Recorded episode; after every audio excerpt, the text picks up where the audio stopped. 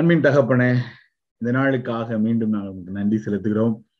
உங்களுடைய பரிசுத்த பாதத்துல நம்முடைய பிள்ளைகளாக இணைந்து நிற்க நீ கொடுத்திருக்கிற இந்த மாபெரும் தயவிற்காக நன்றி செலுத்துகிறோம். சிலுவையின் அருகில எங்களை வைத்து பாதுகாத்து பலப்படுத்தி உற்சாகப்படுத்துகிறதற்காக வழிநடத்துகிறதற்காக ஆசீர்வதிக்கிறதற்காக உமக்கு நாங்கள் நன்றி செலுத்துகிறோம் ஐயா. தகுதியற்ற எங்களை நீ தகுதிப்படுத்தி அன்றுவரை இன்னும் அதிகமாக உம்மண்டையில கிட்டி சேர கொடுக்கிற இந்த தருணங்களுக்காக நன்றி. இந்த நாளிலும் அன்றுவரே உடைய சமூகத்துல ஒரு மனதோடு காத்திருக்கிறோம். அன்றுவரே நிறைங்களோடு என்னோடு நீ பேசும்படி உடைய பரிசுத்த சமூகத்துல எங்களை தாழ்த்தி ஒப்புக் கொடுக்கிறோம். இயேசுவின் நாமத்தில் ஜெபிக்கிறேன். நல்ல பிதாவே. அமேன் அன்றவருக்கு ஸ்தோத்திரம் இந்த நாளிலும் யோவான சுவிசேஷம் இருபதாம் அதிகாரம் அதனுடைய இருபத்தி ஐந்தாம் வசனத்தை உங்கள் மத்தியில வைக்க விரும்புகிறேன். மற்ற சீஷர்கள் கர்த்தரை கண்டோம் என்று அவனுடனே சொன்னார்கள். அதற்கு அவன் அவருடைய கைகளில் ஆணிகளினால் உண்டான காயத்தை நான் கண்டு அந்த காயத்துல என் விரலை இட்டு என் கையை அவருடைய விழாவிலே போட்டாலொழிய விசுவாசிக்க மாட்டேன் என்றான். இந்த நபர் நம்ம எல்லாருக்கும் ரொம்ப அறிமுகமான நபர். இன்ஃபேக்ட் நமக்கு எல்லாருக்கும் சொந்தக்காரர். ஆஹ் தோமா தோமாவனுடைய சூழ்நிலைகள் நம்ம எல்லாரும் பல சூழ்நிலைகள்ல கற்றுக்கொண்டிருக்கிறோம் வளர்ந்திருக்கிறோம் அன்றைய உயிர்த்தெழுதல் அதன் பின்பு ஆண்டவர் தன்னுடைய சீடலுக்கு கொடுத்த தரிசனங்கள். தரிசனங்கள் அப்படிங்கிற அடிப்படையில பார்க்கும் பொழுது நேற்று ஒரு தரிசனத்தை பார்த்தோம். மீண்டும் மீண்டும் தருணங்களை கொடுத்து வாய்ப்புகளை கொடுத்து அநேக காரியங்களை ஆண்டவர் உறுதிப்படுத்தினதை அந்த இடத்துல பார்க்க முடியும். அப்போ இந்த யோவானில சுவிசேஷம் இருபதாம் அதிகாரத்தினுடைய அதனுடைய கொஞ்சம் முந்தைய வசனங்கள் எல்லாம் பார்த்தீங்க அப்படின்னா பத்தொன்பதாம் வசனத்துல ஆண்டவர் வந்து சாயங்கால வேளையில சீசர்கள் கூடியிருந்த இடத்துல அவங்க எல்லாரும் இருக்கிற இடத்துல வந்து உங்களுக்கு சமாதானம்னு சொல்லுவாரு. அதுக்கப்புறம் அவங்களுக்கு இருபதாம் வசனம் சொல்லுவாரு தம்முடைய கைகளையும் விழாவையும் அவர்களுக்கு காண்பித்தார் சீஷர்கள் கர்த்தரை கண்டு சந்தோஷப்பட்டார்கள்.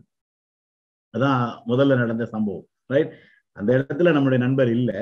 ஆனா மத்தவங்க எல்லாம் என்ன பண்ணாங்க? ஆண்டவர் வந்து காண்பித்தார். உயிர் தெளிந்த பிறகு சந்தோஷம் ஐ மீன் சமாதானம்னு சொல்லி தன்னுடைய விழா கைகளையும் வியாழ விழாவையும் அவருக்கு காண்பித்தார். கத்தரை கண்டு சந்தோஷப்பட்டார்கள். அதுக்கப்புறம் நடந்த சூழ்நிலைகள் நமக்கு தெரியும். அப்போ தொடர்ந்து செய்திகள் கிடைக்கப்பட்டு கொண்டே இருக்கிறது. என்ன செய்திகள்? ஆண்டவர் உயிரோடு எழுந்துட்டாரு. ஆண்டவர் தரிசனம் கொடுத்தாரு. நாங்க பார்த்தோம். ஸ்திரீகள் வந்து சொன்னாங்க நாங்க பார்த்தோம். அந்த ரெண்டு சீடர்கள் எம்மா ஊருக்கு போனவங்க வந்து சொன்னாங்க நாங்க பார்த்தோம். மற்ற சீடர்கள் எல்லாரும் ரூம்ல அடைபட்டு இருக்கிற இடத்துல ஆண்டவர் தரிசனம் கொடுத்தார் நாங்க பார்த்தோம். இவ்வளவு பேர் சொன்ன பிறகும் இங்க ஒருத்தர் வந்து சொன்னாரு இல்லப்பா நான் நம்ப மாட்டேன். நான் நேரடியா நான் பார்த்து அந்த விழாவிலும் அந்த கைகளில் சிலுவையினால ஏற்பட்டப்பட்ட அந்த காயங்கள் அந்த தழும்ப நான் பார்த்துங்க பார்த்து தொட்டு பார்த்தாதான் நான் விசுவாசிப்பேன் அப்படின்னு அவர் சொன்னார். ஸோ அதுக்கு அவர் எட்டு நாள் காத்திருக்க வேண்டியதாயிருச்சு. ஆஹ் நான் இதை செய்ய மாட்டேன் அப்படின்னு சொல்லும் பொழுது மறுபடியும் எட்டு நாளைக்கு அப்புறம் ஆண்டுடைய தரிசனம் வந்து ஆண்டவர் இதை காண்பித்தார் அப்படின்னு. டோமா பேக்ரவுண்ட் நமக்கு எல்லாருக்கும் தெரியும். அவர் வந்து நல்ல ஒரு அருமையான சீடர் தான். ஆனா அவருடைய சரித்திரம் என்ன சொல்லுது அப்படின்னா அவர் தொடர்ந்து கொஞ்சம் டவுட்டிங் தாமஸாவே தான் இருந்திருக்கிறார். லாசருவை உயிரோடு எழுப்புறதற்காக அந்த சம்பவம் நடக்கிறதுக்கு முன்னாடி ஆண்டவர் வந்து திருப்பி அங்க போவோம்னு சொல்லி எல்லாரையும் ஆயத்தம் பண்ணும் பொழுது ரொம்ப சர்க்காஸ்டிக்கா ஒரு ஸ்டேட்மெண்ட் சொல்லியிருப்பாரு. யோவான் பதினொன்னு பதினாறுல என்ன சொல்லியிருப்பாரு? அப்பொழுது திதிமு எனப்பட்ட தோமா மற்ற சீஷரை நோக்கி அவரோட கூட மறிக்கும்படி நாமும் போவும் வாருங்கள் என்று என்றானது.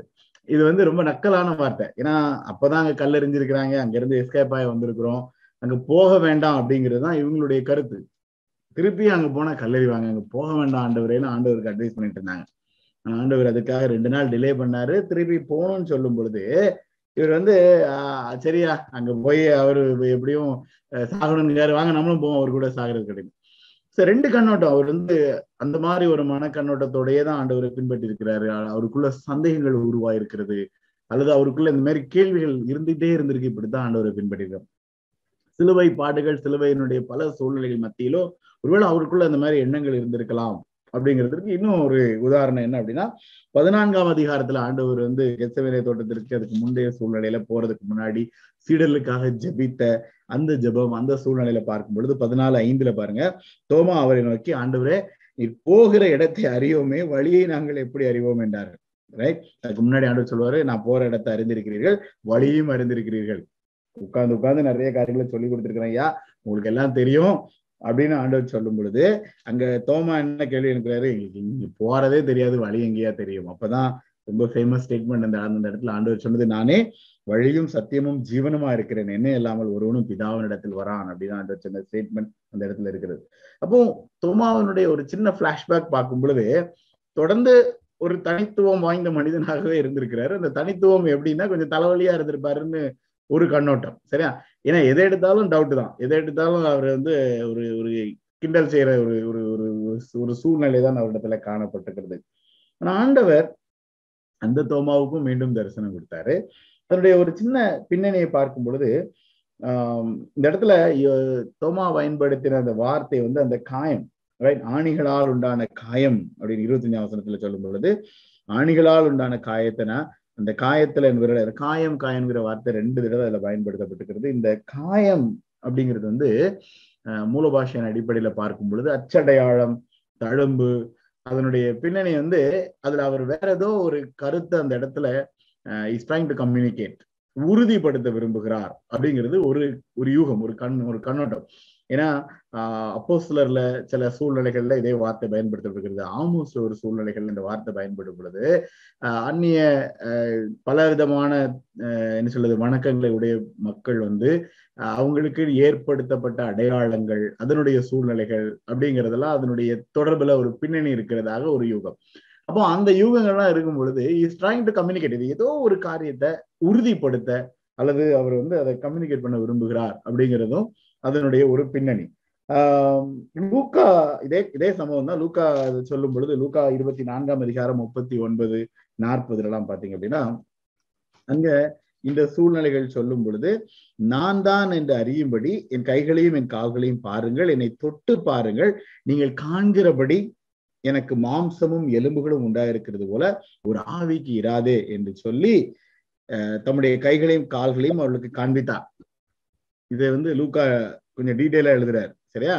அதுக்கு முன்னாடி முப்பத்தெட்டு அவசரத்தை பாத்தீங்கன்னா இருதயத்துல எல்லாரும் சந்தைகள் எழும்புது கலங்குகிறார்கள். நாற்பதாம் அவசரம் நாற்பத்தி ஒரு அவசரம் பாருங்க. ஆனாலும் சந்தோஷத்தினால் அவர்கள் இன்னும் விசுவாசியாமல் ஆச்சரியப்படுகையில். அப்போ சந்தோஷம் ஒரு பக்கம். ஆண்டவர் சொன்னபடி உயிர் தெழுந்துட்டார். எல்லாம் உண்மைதான். அதனால அந்த திகில் பயம் அந்த மூன்று நாட்கள் அவங்க கடந்து போன பாதை இதெல்லாம் இருக்கும்போது அவங்கள நிறைய காரியங்கள் நம்ப முடியல. குழப்பங்கள் அவங்களுக்குள்ள அந்த மாதிரி ஒரு சூழ்நிலைகள் இருந்துட்டே இருந்திருக்கிறது. ஆண்டவர் வந்து ரொம்ப தெளிவா நீங்க வந்து பாருங்க தொட்டு பாருங்க உங்க கண்ணால பாருங்க நீங்க வந்து புரிஞ்சுக்கோங்க. ஏன் இவ்வளவு தூரம் ஆண்டவர் வந்து அதை ஸ்ட்ரெஸ் பண்ணாரு? அல்லது அதை வந்து இவ்வளவு தூரம் ஆண்டவர் வந்து அவங்கள கட்டாயப்படுத்தின மாதிரி அல்லது உறுதிப்படுத்தின மாதிரி பார்க்கும் பொழுது லூக்கா அதே தான் சொல்றாரு லூக்கா இருபத்தி நாலு நாற்பத்தி எட்டு பாருங்க. நீங்களே இவைகளுக்கு சாட்சிகளா இருக்கிறீர்கள். அதுக்கு முந்தின வசனம் மனம் திரும்புதலும் பாவ மன்னிப்பும் எருசலேம் தொடங்கி சகல தேசத்தாருக்கும் அவருடைய நாமத்தினாலே பிரசங்கிக்கப்படவும் வேண்டியது நீங்களே இவைகளுக்கு சாட்சிகளா இருக்கிறீர்கள். நீங்கள் உலகம் எங்கு போய் சர்வ சிருஷ்டிக்கும்? இந்த சுவிசேஷத்தை பிரசங்கின்னு ஆண்டவர் சொல்ற அந்த பிரதான கட்டளையினுடைய அடிப்படையான சூழ்நிலை ஐயா இந்த சூழ்நிலைகள்ல இருந்து எருசலேம்ல இருந்து சகல தேசத்தாருக்கும் இது பிரசங்கிக்கப்பட வேண்டும். அதுக்கு நீங்க தான் சாட்சி. ஐ விட்னஸ் நீங்க தான் ஸோ கன்ஃபார்ம் டபுள் கன்ஃபார்ம் பண்ணிக்கோங்க. இதை வந்து நீங்க புரிஞ்சுக்கோங்க அப்படிங்கிறத வந்து ஆண்டவர் வந்து ரொம்ப ஸ்ட்ரெஸ் பண்ணாரு எல்லா சீடர்களுக்கும். அப்போ ஒவ்வொரு சீடர்களும் அதை புரிஞ்சுக்கிட்டாங்க. ஆனா இதுல ஒரு ஒரு ஒரு ஒரு புரிஞ்சுக்கொள்ள வேண்டிய ஒரு காரியம் என்னன்னா லூக்கா இருபத்தி நாலு நாற்பத்தி ஒண்ணுல சந்தோஷத்தினால அவர்கள் இன்னும் விசுவாசியாமல் ஆச்சரியப்படுகையில். இப்ப நிறைய பேர் வந்து ஃபேக் அதாவது யதார்த்தமா சில காரியங்கள் வந்து கேள்விப்படும் போது அது நம்மள மாதிரி இருக்கும் நம்பாத மாதிரி இருக்கும். சரி எல்லாரும் நம்புறாங்க நம்மளும் நம்பிடுவோம் அப்படிங்கிற ஒரு மனப்பக்குவத்தோடு அப்படியே ஓடுற ஒரு குழப்பமான சூழ்நிலை. ஆனா அந்த குழப்பம் இல்லாமல் குழப்பத்தை சரி பண்றதுக்கு தோமா முயற்சி பண்ணாருன்னு நம்ம எடுத்துக்கலாம். ஏன்னா ஆச்சரியப்படுறாங்க சந்தோஷப்படுறாங்க ஆனா இன்னும் அவங்களுக்குள்ள அந்த நம்பிக்கை வரல. பயமா இருக்கலாம் அல்லது குழப்பமா இருக்கலாம். அவங்க எதிர்பார்த்தது ஒண்ணு நடந்தது ஒண்ணு அப்படிங்கிறதுனாலையும் இருக்கலாம். பலவிதமான சூழ்நிலை. குறை சொல்ல முடியாது. ஆனால் அந்த அவிசுவாசமும் திகிலும் பயமும் அப்படிங்கிறது வந்து எல்லாருக்குள்ள இருக்கிற ஒரு ஒரு ஒரு கஷ்டமான ஒரு சூழ்நிலை. அப்போ இந்த அச்ச அடையாளங்கள் இந்த தழும்பு இந்த காயம் இதை நான் பார்க்கணும் அப்படின்னு தோமா சொன்னதற்கு ஆண்டவர் அற்புதமா அதுல வந்து பதில் கொடுத்தாரு. என்னாச்சு? எட்டு நாளைக்கு அப்புறம் ஆண்டவர் மறுபடியும் எட்டு இருபத்தாறு அவசனம் யோவான் இருபது இருபத்தாறு. சீஷர்கள் வீட்டுக்குள்ள இருந்தார்கள். தோமாவும் அவர்களோட இருந்தான் ரைட் அப்போ கதவுகள் பூட்டப்பட்டிருந்துச்சு ஆண்டவர் வந்து உங்களுக்கு சமாதானம் சொன்னாரு. தோமாவை ஸ்பெஷலா கூப்பிட்டு ஐயா உன் விரலை அங்க நீட்டி என் கைகளை பாரு. உன் கையை நீட்டி என் விழாவில போடு. அவிசுவாசியாயிராமல் விசுவாசியாயிரு தட் அதுக்கப்புறம் இருக்கிறது ஒரு என்டையர்லி டிஃப்ரெண்ட் ஸ்டேட்மெண்ட் தோமா வந்து சொன்ன அந்த ஸ்டேட்மெண்ட் சரியா? நீங்க எந்த பிரசங்கம் எனக்கு மறந்து போச்சு. என் ஆண்டவனே என் தேவனை முழுமையா நம்ம கற்றுக்கொண்டிருக்கிறோம் அந்த வார்த்தையை. சரியா? அப்ப அந்த அந்த அந்த வார்த்தையை போய் நம்ம கற்றுக்கொண்டதை அந்த பழைய பிரசங்கத்தை கேட்டு பாத்தீங்கன்னா உங்களுக்கு தெரியும். இருபத்தெட்டாம் வசனத்துல டோட்டல் சரண்டர் அந்த அறிக்கை வந்து என் ஆண்டவரே என் தேவனேங்கிறது அறிக்கையிட்டது வந்து ஒரு ஆழமான உணர்வு பூர்வமான அனுபவமும் அர்ப்பணிப்பும் அதுக்குள்ள அடங்கி இருந்துச்சு அதனாலதான் அவர் டோட்டலா அப்படியே சரண்டர் ஒப்பு கொடுத்தார் ஒப்பு கொடுத்தார் ரைட் அதுக்கப்புறம் ஆண்டவர் சொன்னதான் நீ வந்து பார்த்ததுனால விசுவாசித்த காணாதிருந்தும் விசுவாசிக்கிறவர்கள் பாக்கியவான்கள் அப்படிங்கிற அந்த சூழ்நிலை. இதெல்லாம் ஏன் ஆண்டவர் செய்தாரு? அதே தான் லூக்கா இருபத்தி நாலு நாற்பத்தி எட்டுல பார்த்த அதே கான்செப்ட் தான். இங்க முப்பத்தி ஓராம் வசனத்துல யோவான் இருபத்தி இருபது முப்பத்தி ஒண்ணுல சொல்லப்பட்டிருக்கும் இயேசு தேவனுடைய தேவனா குமாரனாய கிறிஸ்து என்று நீங்கள் விசுவாசிக்கும்படியாகவும் விசுவாசித்து அவருடைய நாமத்தினால நித்திய ஜீவனை அடையும்படியாகவும் இது எழுதப்பட்டிருக்கிறது. அப்போ அவிசுவாசியாயிராமல் விசுவாசிக்க நீங்களும் நானும் அழைக்கப்படுகிறோம். எபிரேயருக்கு எழுதின நிருபம் மூன்றாம் அதிகாரம் பனிரெண்டாம் வசனத்துல அங்க என்ன சொல்லப்பட்டிருக்கின்றால் சகோதரரே ஜீவனுள்ள தேவனை விட்டு விலகுவதற்கு ஏதுவான அவிசுவாசமுள்ள பொல்லாத இருதயம் உங்களில் ஒருவனுக்குள்ளும் இராதபடிக்கு நீங்கள் எச்சரிக்கையாயிருங்கள். ரைட் ஒரு எச்சரிப்பு அந்த இடத்துல இருக்கிறது. ஏன்னா இது ரொம்ப சாதாரணம். தோமாவின் காலத்துல ஆண்டவர் உயிரோடு இருந்த அந்த காலகட்டத்துல அஹ் மறுதளிக்கிறதற்கும் ஆண்டவரே இல்லை இப்படி ஒரு சம்பவமே நடக்கல அப்படின்னு சொல்றதற்கும் ஒரு கூட்டம் கிளம்பி இருந்துச்சு. அதனால நிறைய அதனுடைய அதனுடைய பின்னணிகள் நிறைய காரியங்கள் நடந்துச்சு. ஒரு புரிந்து கொள்ளுதல் தோமா வந்து அந்த விழாவில ஈட்டியினால குத்தப்பட்ட அந்த விழா அந்த காயத்தை நான் பார்க்கணும் அதுல நான் கையை வச்சு பார்க்கணும் அப்படின்னு. ஆஹ் நம்ம எல்லாருக்கும் தெரியும். தோமா ஊர்காரங்க நிறைய பேர் இருக்கிறீங்க ரைட் அவர் வாழ்ந்து அவர் வந்து ஆண்டவருக்காக உயிரை கொடுத்தது நம்ம எல்லாருக்கும் தெரியும். சென்னையில இன்னைக்கு நீங்க போனீங்கன்னா சென்ட் தாமஸ் மவுண்ட் பார்க்க முடியும். அநேக என்ன சொல்றது ப்ரூஃப்ஸ் அதுல ஒரு ஒரு கருத்து தோமா எப்படி கொலை செய்யப்பட்டார்? ஈட்டினால இன்னைக்கு நம்ம எல்லாரும் வேல் பிடிச்சு தலைறாங்களே அந்த மாதிரி ஈட்டினாலதான் குத்தி அவரை கொன்னாங்க. அப்போ அன்னைக்கே வந்து அந்த மரணத்தை ஆண்டவரை பின்பற்றுறதுக்கு அதை ஒரு சாம்பிள் பார்த்த மாதிரி ஒரு சூழ்நிலை. அந்த விழாவை நான் பார்க்கணுங்கிறது அதே கான்செப்ட்ல தான் தோமா தன்னுடைய உயிரை ஆண்டவருக்குன்னு கொடுத்தாரு. அவருடைய மரணம்ங்கிறது வந்து அப்படித்தான் முடிஞ்சிச்சு. இந்த இடத்துல என் ஆண்டவரே என் தேவரேன்னு சொன்ன தோமா தான் இந்தியாவில வந்து முழுமையாக ஆண்டவருக்காக வாழ்ந்து தன் உயிரையே கொடுத்தார். ஸோ அதுல வந்து அதுல கனெக்ஷன் என்ன அப்படின்னா அந்த அர்ப்பணிப்புல ஒருவேளை தன்னுடைய மரணத்தையே தன்னுடைய அந்த சூழ்நிலையை அந்த இடத்துல அவர் ஒப்பு கொடுத்திருக்கிறார் அப்படிங்கிறத வந்து ஒரு வேத வல்லுநர் அப்படி கணிக்கிறார். அவருக்கே தெரிஞ்சிருக்காது ஆனா அந்த ஒரு உணர்வு உணர்வு பூர்வமான அர்ப்பணிப்பு அப்படின்னு. நம்ம புரிஞ்சு கொள்ள வேண்டியது தோமாவுடைய வாழ்க்கை தோமாவுடைய சூழ்நிலைகள் அப்படின்னு பார்க்கும் பொழுது இதுல நான் சிம்பிளா புரிந்து கொள்ள வேண்டியது என்ன அப்படின்னா ஆண்டவர் வந்து ஒரு தனி மனிதனை தெரிந்து கொள்ளும் பொழுது அவங்கள குறித்து அடுத்தடுத்த திட்டங்கள் வைத்திருக்கும் பொழுது அவங்கள அழகா உருவாக்குவார். அவங்கள அழகா தேடி வந்து அவங்கள காப்பாற்றி அவங்கள வழி நடத்துகிறதை பார்க்க முடியும். ரோமாவுடைய வாழ்க்கையில் அதுதான் அற்புதமா நடந்தது அதுதான். பல சூழ்நிலைகள் இருந்தோம். ஆண்டவர் வந்து தேடி வந்தார். அவருக்கு வந்து வாய்ப்பை கொடுத்தாரு. அந்த வாய்ப்பு வந்து எப்படிப்பட்ட வாய்ப்பு அப்படின்னா மறுதளிச்சுட்டு அல்லது வேணான்னு சொல்லிட்டு போகிறதுல அப்படியே ஆண்டவர் வந்து இவ்வளவு நடந்தும் நான் சொல்லி நீ கேட்கலன்னா பாத்துக்கிறேன் உன்னைய அப்படின்னு சொல்லாம ஆண்டவர் வந்து எட்டு நாளைக்கு அப்புறம் திருப்பியும் அதே சூழ்நிலையில அங்க வந்து நிற்கிறார். இதனுடைய ஒரு ஒரு புரிந்து கொள்ளுதல் என்ன அப்படின்னா சங்கீதம் நூத்தி மூன்று. அற்புதமான சங்கீதம். என் ஆத்துமாவே கத்தரை ஸ்தோத்திரி. நம்ம எல்லா நாளும் சொல்றோமே அந்த வார்த்தை அந்த வசனம் இருக்கிற சங்கீதம். அந்த சங்கீதம் நூத்தி மூன்றுல பதிமூன்றாம் வசனம் பாத்தீங்க அப்படின்னா தகப்பன் தன் பிள்ளைகளுக்கு இறங்குகிறது போல கத்தர் தமக்கு பயந்தவர்களுக்கு இறங்குகிறார். நம்முடைய உருவம் இன்னதென்று அவர் அறிவார். நாம் மண்ணண்டு நினைவு கூறுகிறார். நம்ம வந்து நிறைய நேரம் நம்ம வந்து நான் பெரிய ஆளு அல்லது நான் எனக்குள்ள நான் பெருசா அப்படிங்கிறது நம்மளை கொண்டே நமக்கு நிறைய எண்ணங்கள் வந்துடும் இந்த சந்தேகங்கள்லாம் வரும் பொழுது தனி மனிதனுக்கு இப்படிலாம் சந்தேகங்கள் வருது அப்படின்னா அதுதான் அடிப்படையான எண்ணம். இன்னைக்கு வந்து இதே தோமாவுடைய சரித்திரத்தை தலைகீழ புரட்டிட்டாங்க. நான் இப்ப எனக்கு நமக்கு நேரம் இல்லை அதான் சொல்ல முடியாது. ஒரு கூட்டம் ரெண்டாயிரத்தி நாலுக்கு அப்புறம் ரெண்டாயிரத்தி ஐந்து இப்ப ரீசெண்டா அவங்களுடைய சாதகம் ஏன்னா இப்ப நம்மளுடைய டெவலப்மெண்ட் தெரியும் ரைட் தமிழ்நாடை பொறுத்த அளவுக்கு. இன்னைக்கு தமிழ்நாடு குறித்து நமக்கு அதிகமான பாரம் இருக்கு. தோமா ரத்தம் சிந்தின அந்த இடம். உண்மையிலேயே அதுக்காக நம்ம ஜெபிக்க கடமைப்பட்டிருக்கிறோம். ஆனா இன்னைக்கு அந்த சரித்திரத்தையே திருப்பிட்டாங்க. ரைட் இன்னைக்கு நிறைய சரித்திரத்தை திருப்புற மாதிரி வாய்ப்புகள் இருக்கிறது. ஆனா அதுல நமக்கு புரிந்து கொள்ள வேண்டியது வந்து ஆண்டவர் நம்ம மண். இந்த மண்ணை எப்படி வணைந்து எப்படி பயன்படுத்தணும் அப்படிங்கிறது வந்து அவருக்கு நல்லா தெரியும். அதனால இப்ப தோமா அப்படிங்கிற ஒரு மண்ணை அவர் தெரிந்து கொண்டு அவர் வந்து திருப்பியும் அந்த தரிசனத்தை கொடுத்து சரிப்படுத்தினது வந்து இந்தியாவுக்காக தான் இன்றைக்கும் இன்றைக்கும் பேசும்படியாக அந்த ரத்தம் இன்றைக்கும் சிந்தப்பட்டிருக்கிறதுங்கிறது வந்து அதுதான் ஆண்டருடைய உன்னதமான திட்டம். நம்ம லூக்கா சொன்னபடி சகல தேசத்தாருக்கும் இந்த சுவிசேஷம் பிரசங்கப்படும் போது அன்னைக்கு ஆண்டவர் அந்த மீண்டும் கொடுத்த தரிசனம் அதை உறுதிப்படுத்தினது.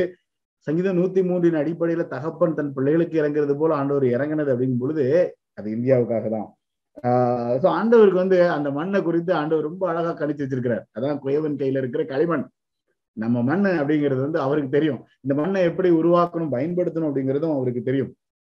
உபாமும் முப்பத்தி ரெண்டாம் அதிகாரம் ஆஹ் ஆறாம் வசனத்தை பாத்தீங்கன்னா அந்த தகப்பன் அப்படிங்கிற கான்செப்ட்ல விவேகம் இல்லாத மதிக்கெட்ட ஜனங்களே இப்படியா கத்தருக்கு பதிலளிக்கிறீர்கள்? உன்னை ஆட்கொண்ட பிதா அவர் அல்லவோ உன்னை உண்டாக்கி உன்னை நிலைப்படுத்தினவர் அவர் அல்லவோ பூர்வ நாட்களை நிலை. நினை தலைமுறை தலைமுறையாக சென்ற வருஷங்களை கவனித்து பாரு. ஒரு தகப்பன் உன் கோத்திரம் முன்னாடி ஒவ்வொன்றையும் யோசித்து பாரு. இந்த பிதாவானவர் தகப்பன் தன் பிள்ளைகளுக்கு போ இறங்குகிறது போல இறங்குகிற இந்த பிதாவானவர் எவ்வளவு அழகா இந்த மண்ணை குறித்து திட்டம் பண்ணுகிறார் இந்த மண்ணை உருவாக்குகிறார் இந்த மண்ணை பயன்படுத்துகிறார் அப்படிங்கிறதுக்கு தோமா ஒரு உதாரணம். நான் பார்த்தாதான் விசுவாசிப்பேன் அவர் சொன்னாரு. ஆனா அதற்குள் அவருடைய எதிர்காலம் அவருடைய ஊழியம் அவருடைய அர்ப்பணிப்பு அவரை கொண்டு ஆண்டவர் இந்த திட்டங்கள் அநேக காரியங்கள் அதுல வெளிப்படுத்தப்பட்டது. ரைட் அதை புரிந்து கொள்வதற்கு ஆண்டவர் வந்து இன்னைக்கும் நமக்கு அதுக்கு கிருபையை கொடுத்திருக்கிறார். அதனால் எபிரேயர் பனிரெண்டு இருபத்தி எட்டுல சொல்லப்பட்டிருக்கிறது அசைவில்லாத ராஜ்யத்தை பெறுகிறாள் நாம் பயத்தோடும் பக்தியோடும் தேவனுக்கு பிரியமாய் ஆராதனை செய்யும்படி கிருபையை பற்றி கொள்வோம் ரொம்ப அதுதான் செஞ்சார். இது அவிசுவாசம் அவருடைய குழப்பம் அவர் அதை தொட்டு பார்க்கணும்னு சொன்னா ஒரு கூட்டம் பாவி அவிசுவாசி நம்பவே இல்லை. அதுவும் உண்மைதான். அவர் பேசுனதெல்லாம் வச்சு பார்த்தா அப்படிதான் தெரியுது. ஆனா இன்னொரு புறம் அவர் அநேக அநேகருக்கு தெளிவுபடுத்திட்டாரு. கத்த உயிர் உயிரோடு உயிர் எழுந்த உயிரோடு எழுந்தது உண்மை அப்படிங்கிறத. அதற்கும் மேல அந்த அடையாளம் அந்த தழும்பு அந்த அச்ச அடையாளம்ங்கிறது வந்து என் சிலுவை எனக்கு என் ஆண்டவர் இருக்கிற சிலுவை எடுத்துட்டு பின்னாடி போகும் பொழுது அதே பாதையில என் மீட்பட் சென்ற பாதையில போறதுக்கு நான் அர்ப்பணிக்கிறேங்கிறத உறுதிப்படுத்தினதாக கூட ஒரு கருத்து நம்ம புரிந்து கொள்ள முடியும். ரொம்ப சிம்பிள் இன்னைக்கு ஆண்டவருடைய சிலுவை எடுத்துட்டு அவருக்கு பின்னாடி செல்லணும்னு ஆசைப்படுற நீங்களும் நானும் புரிந்து கொள்ள வேண்டியது. எபிரேயர் பன்னிரெண்டு இருபத்தெட்டு. இந்த அசைவில்லாத ராஜ்யத்தை பெறுகிற நாம் பயத்தோடும் பக்தியோடும் தேவனுக்கு பிரியமாய் ஆராதனை செய்யும்படி கிருபையை பற்றி கொள்ள கடவோம். தலையில தாழ்த்துவோம் கண்களை மூடுவோம் ஆண்டவரை நோக்கி பார்ப்போம். நம்பின ஆண்டவரை சிலுவையின் அடையாளங்களுக்காக உடைய சிலுவை பாடுகளின் அந்த தழும்புகளுக்காக உமக்கு நாங்கள் நன்றி செலுத்துகிறோம். அங்க அந்த தழும்புகளினாலே எங்களுக்கு குணம் உண்டு எங்களுக்கு சுகம் உண்டு எங்களுக்கு பலன் உண்டு. எங்களுக்கு அநேக உணர்வுகளும் கிருபைகளும் உண்டு தகப்பனே. அன்றுவரே ஒரு தோமாவுக்காக வாழ்க்கைக்காக நன்றி. உணர்ந்து நிற்கிறோம். அந்த பகுதியிலிருந்து அன்றுவரே நீர் உடைய மகனை கொண்டு வந்து உம்முடைய சுவிசேஷத்தை அறிவித்து ரத்தம் சிந்த அன்றுவரே நிலத்துல விழுந்து அநேகமா கனி கொடுக்க நீர் உதவி செய்ததுக்காக நன்றி தகப்பனே. அந்த கனிகளாக இன்றைக்கு உடைய சமூகத்துல நிற்க எங்களுக்கு கிருபை கொடுத்ததுக்காக நன்றி தகப்பனே. அதே அர்ப்பணிப்போடு அந்த கிருபையை உணர்ந்து உங்களுடைய சமூகத்துல அர்ப்பணிக்கிற பாக்கியத்தை எங்களுக்கு தாங்க. பயத்தோடும் பக்தியோடும் உண்மையோடும். என் ஆண்டவரே என் தேவனே என்று உண்மை அறிந்து புரிந்து எங்களை அர்ப்பணிக்கிற அந்த பாக்கியத்தை கத்தர் எங்களை ஒவ்வொருவருக்கு அருளிச்சிங்க. சிலுவைக்கு அருகில இன்னும் அருகில இன்னும் அருகில வந்து நின்று உண்மை மகிமைப்படுத்த. அன்றுவரே உடைய கிருபைகளை பெற்றுக்கொண்டு உண்மை சேவிக்க. திருச்சபையாக எங்கள் ஒவ்வொருவருக்கும் கத்தர் உதவி செய்யுங்க. திருச்சபையின் பிள்ளைகளுக்காக நன்றி தகப்பன. ஒவ்வொரு நாளும் எங்களை இணைத்து வைத்திருக்கிறேன் ஒவ்வொரு நாளும் எங்களை வசனத்தின்படி பலப்படுத்துகிறேன் ஆசீர்வதிக்கிறேன். நன்றி ஐயா. தொடர்ந்து எங்களை வழி நடத்துங்க. நாளைய தினம் உங்களுடைய நாள் தகுந்த ஆயத்தத்தோடு. இதே போல எந்த இடத்துல இருந்தாலும் நாங்கள் யாவரும் இணைந்து நின்று உண்மை மகிமைப்படுத்த கத்தரை எங்களுக்கு உதவி செய்யுங்க. இந்த இரவிலும் உங்களுடைய பிள்ளைகளை உடைய இறக்கத்துக்கும் கிருபைக்கும் பாதுகாப்புக்கும் அன்பு கோப்பு கொடுக்கிறேன். கத்தர் ஆசீர்வதித்து வழி நடத்துங்க. துதிக்கான மகிமையாவும் உமக்கு மாத்திர வேறு எடுக்கிறோம். இயேசுவின் நாமத்தில் ஜெபிக்கிறேன். நல்ல பிதாவே ஆமேன். ஆமேன். என் ஆத்மாவே கத்தரை ஸ்தோத்ரி என் முழுவதுமே என்னுடைய பசு நாமத்தை ஸ்தோத்ரி என் ஆத்மாவே கத்தரை ஸ்தோத்ரி கர்த்தர் செய்த சகல வாரங்களையும் மறவாதே. ஆமேன்.